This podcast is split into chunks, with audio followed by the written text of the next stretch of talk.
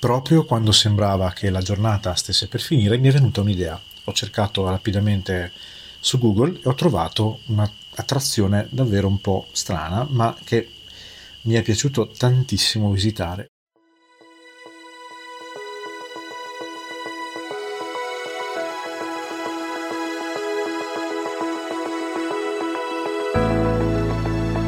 Sono Simone e sono un viaggiatore.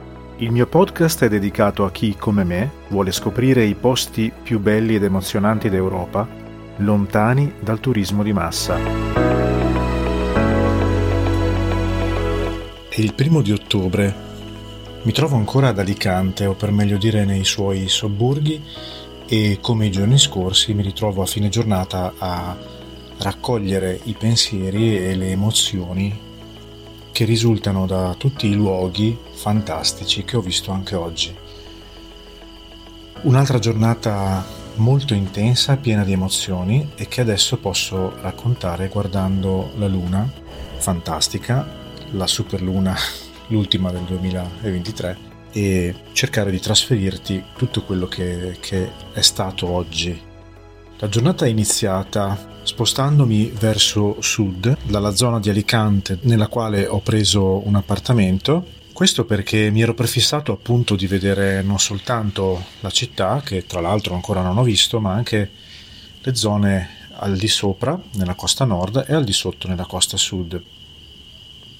Ho cominciato quindi a spostarmi verso la zona di Mursia e devo dire che ho trovato una Spagna molto diversa da quella che ho visto i giorni scorsi.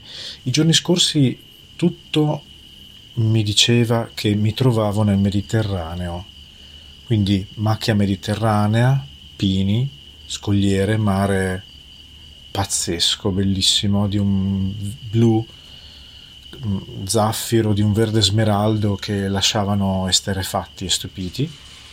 Mentre oggi tutto diverso, andando verso sud si trova una zona molto meno verde, più desertica, in un certo senso anche più densa di umanità, ma del tipo sbagliato, ossia ci sono tante fabbriche, tanti, ehm, tante coltivazioni, tantissime fabbriche abbandonate, capannoni, cose anche un po' decadenti in rovina, diciamo così.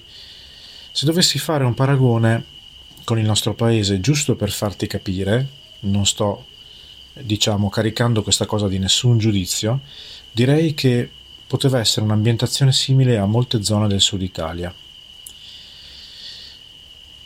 Ho continuato a spostarmi più giù fino a raggiungere degli stagni enormi, infiniti, dentro i quali c'erano dei fenicotteri rosa, proprio accanto alle saline, perché è, così, qui si crea anche il sale, come succede in altre parti d'Europa, ed è stato interessante vedere anche i mucchi di sale super super bianchi che nonostante ci fosse tantissima luce come da tutte le parti in questa regione, brillavano al sole in una maniera quasi accecante, ancora più del sole. Ho continuato a spostarmi verso sud e sono arrivato a Marina di Elce. Questo posto devo dire che non mi è piaciuto. Il mare è decisamente bello, molto bello, il classico mare mediterraneo, chiaro, trasparente, molto bello. Però è stato un po' abusato il posto. Per cominciare sono state costruite tantissime case, tutte uguali, tutte di una stanza o due al massimo, tutte una in fila all'altra, per tantissimi chilometri. Sembra proprio una cosa, come posso dire, studiata e secondo me sono anche abusive queste costruzioni perché ognuna di queste si vede è stata costruita rapidamente e onestamente non mi è neanche molto chiaro dove scarichino, visto che hanno il mare a un metro. Un metro infatti è l'unico spazio che rimane tra le mura di cemento degli scalini che dalle case portano all'acqua e le onde. Quindi eh, non, ho, non ho proprio capito bene di preciso cosa ci facesse tutta quella massa di umanità sparsa su questa spiaggia lunga davvero molti molti chilometri. E alle spalle di queste casette ripeto, tutte uguali e tutte ugualmente vuote, quasi tutte, c'era una pineta che sostanzialmente è una latrina, quindi davvero niente di bello in questo caso. La mattinata era quindi partita un po' così, ma poi si è subito ripresa. Sono andato ancora più giù, verso sud, e sono arrivato a Guardamar del Segura, che è una città molto più grande e nonostante diciamo, l'approccio con questa città non sia stato dei migliori, perché anche in questo caso eh, si trovano nella periferia, nelle strade che conducono alla città, dei mucchi di rifiuti, tantissime fabbriche abbandonate e tantissimi assembramenti umani. Ad esempio c'era eh, un mercato con delle bancarelle fatte eh, per terra, cioè eh, i venditori stendevano dei, delle lenzuola e la gente ci passava in mezzo, insomma una cosa un po' strana, a bordo strada davvero mi è sembrata una cosa più, quasi più africana che europea, nonostante non ci fossero venditori africani eh, nelle, nel mercato, insomma. Dicevo, Guardamar de Segura invece è una città decisamente molto più bella di, della Marina di Elce. In questo caso la spiaggia è davvero bella molto ben tenuta, molto ampia e assomiglia un po' alla nostra Emilia Romagna, quindi immaginatevi un po' eh, una spiaggia lunga molti chilometri, ma molto ben attrezzata, molto ampia e con tantissimi locali belli che la contornano, quindi davvero molto molto gradevole come luogo. La giornata ovviamente non è finita qui, anzi eh, si era solo a metà giornata e quindi mi sono spostato verso l'interno per andare a visitare una città che si chiama Elce.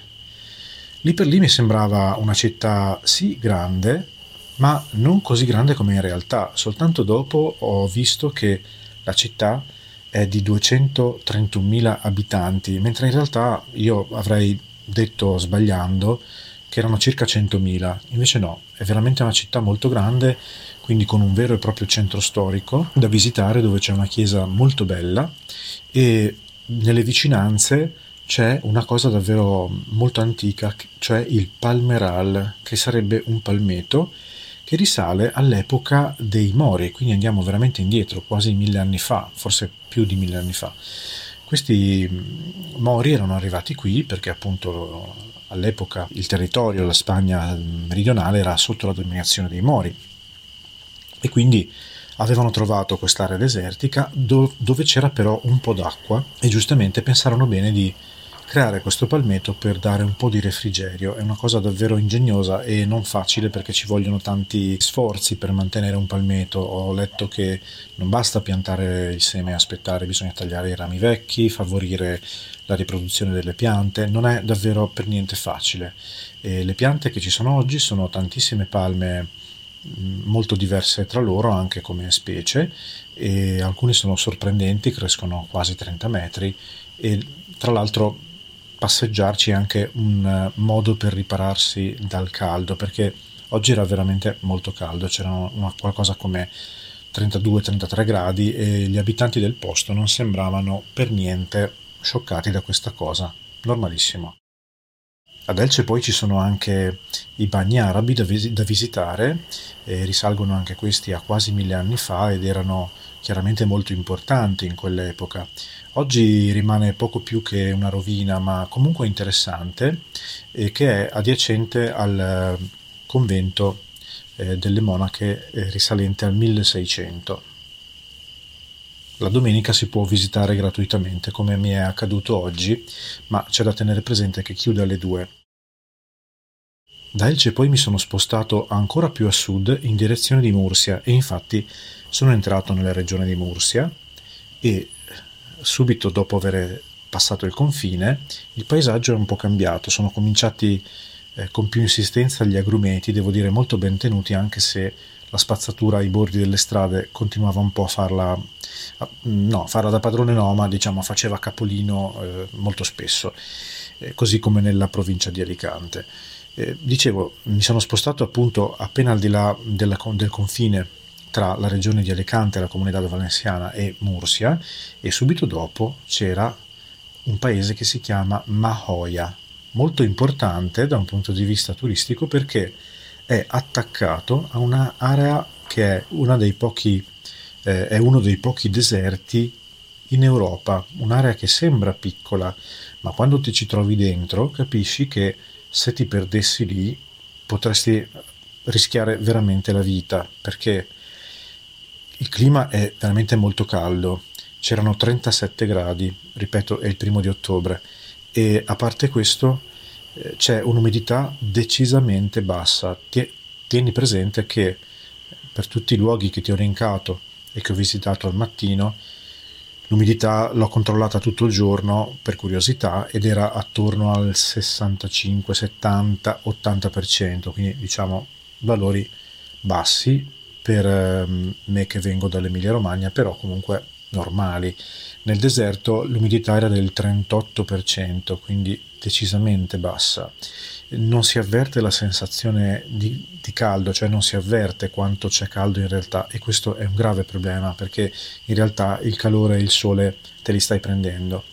E dopo 10-15 minuti che si passeggia, nel silenzio più assoluto perché non c'è praticamente nessuno, ho incontrato solo una coppia di spagnoli dopo mezz'ora che ero lì, Dicevo, mentre si cammina, il rischio è quello di disidratarsi pesantemente senza accorgersene. Infatti, quando ho finito il mio giro veramente piccolissimo, perché non mi andava di avventurarmi in un deserto eh, da solo, ho fatto solo varie fotografie, poi ho chiuso eh, la passeggiata dopo neanche 500 metri, mi sono accorto che ero davvero molto molto disidratato, avevo le labbra molto secche, il naso cominciava a colare perché si era tutto seccato, eh, la bocca era impastata e sentivo un po' bruciare i polmoni. Ripeto, questo è solo l'effetto del calore e della bassissima umidità. Proprio quando sembrava che la giornata stesse per finire, mi è venuta un'idea. Ho cercato rapidamente su Google e ho trovato un'attrazione davvero un po' strana, ma che mi è piaciuto tantissimo visitare, ossia la Casa Morisca. Si tratta di, una, eh, di un edificio, diciamo, di una, di una serie di edifici che è stato in tempi recenti completamente riammodernato in stile berbero marocchino. Quindi eh, è diventato un locale dove ci si trova per bere qualcosa, in particolare una grande varietà di tè, ma anche dei batidos, che sono dei, come chiamarli, degli smoothies, diciamo, dei frullati di frutta eh, freschi, oppure anche dei dolcetti tipici della tradizione marocchina. Io ho preso due tipi di tè e dei dolcetti. Quindi è stato davvero una cosa utilissima, soprattutto dopo la visita al deserto. Eh, l'ingresso costa 8 euro, e, eh, o meglio, per meglio dire, l'ingresso è gratuito ma eh, è richiesta almeno una consumazione. La prima consumazione costa 8 euro, mentre qualsiasi altra consumazione successiva costa 4 euro. I dolcetti della tradizione marocchina invece costano 3 euro. Non ci si limita però soltanto a mangiare in questo posto, ma come vi dicevo è straordinariamente bello da visitare. Eh, lo so che è una cosa recente e rifatta, ma è de- fatta decisamente bene. Sembra veramente di stare in Marocco, c'è mh, mm, tutta un'ambientazione di piante curatissime, fiori, eh, finestre con arabeschi, un sacco di decorazioni. È veramente un luogo dove vale la pena stare e nonostante non ci credessi, eh, alla fine ci sono stato due ore e mezzo perché ho cominciato a fotografare tutto e filmare quanto più potevo, eh, chiaramente cercando di evitare di filmare le persone. È davvero molto molto bello, ora non, non voglio eh, rovinarvi la visita più di tanto, non vi darò dei dettagli molto molto accurati, anche se naturalmente nel caso me lo chiediate è una cosa che farò volentieri. E poi per finire sono rientrato nell'appartamento stanco, ma decisamente, decisamente soddisfatto.